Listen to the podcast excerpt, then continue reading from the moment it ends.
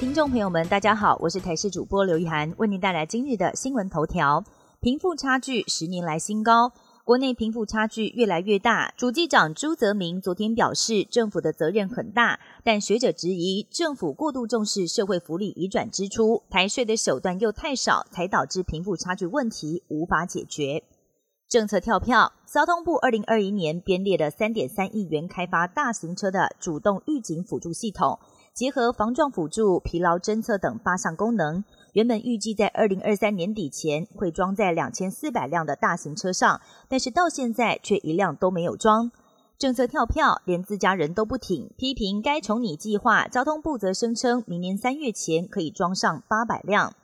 大学甄选入学委员会公告，一百一十三学年大学繁星推荐申请入学招生，各校系参采的学测科目，而明年申请入学还是以参采学测科目三科最多，其次为两科，但参采一科的学系就有高达两百七十个，比去年还要多。会有这样的情况，专家表示，是因为部分私立学校面对少子化的招生压力，因此降低了参采门槛，有利于招生，不以学测成绩作为门槛。到了第二阶段，再确立筛选学生。对考生而言，过去也许校系参采科目多，现在则有比较多的机会进入二阶段面试。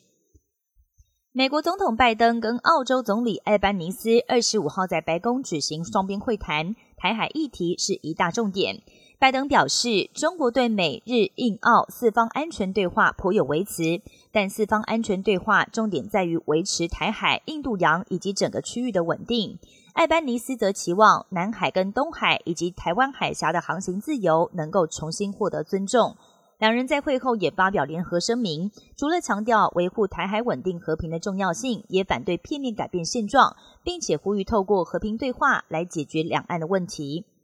美国众院议长悬缺超过二十天，一直难产。不过，在台湾时间二十六号凌晨，众院终于选出了新任议长，他是路易斯安那州众议员强生，也是第四位获得共和党提名的众议院议长候选人。在共和党没人跑票的情况之下，强生获得了两百二十票，当选美国众院议长。强生是国会台湾连线成员，他曾经表示，要是中国入侵台湾，美国应该会做好准备。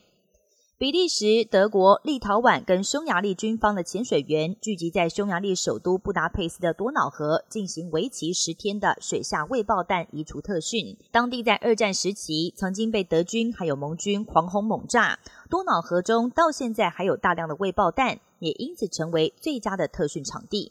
以上新闻由台视新闻编辑播报，感谢您的收听。更多新闻内容请锁定台视各界新闻以及台视新闻 YouTube 频道。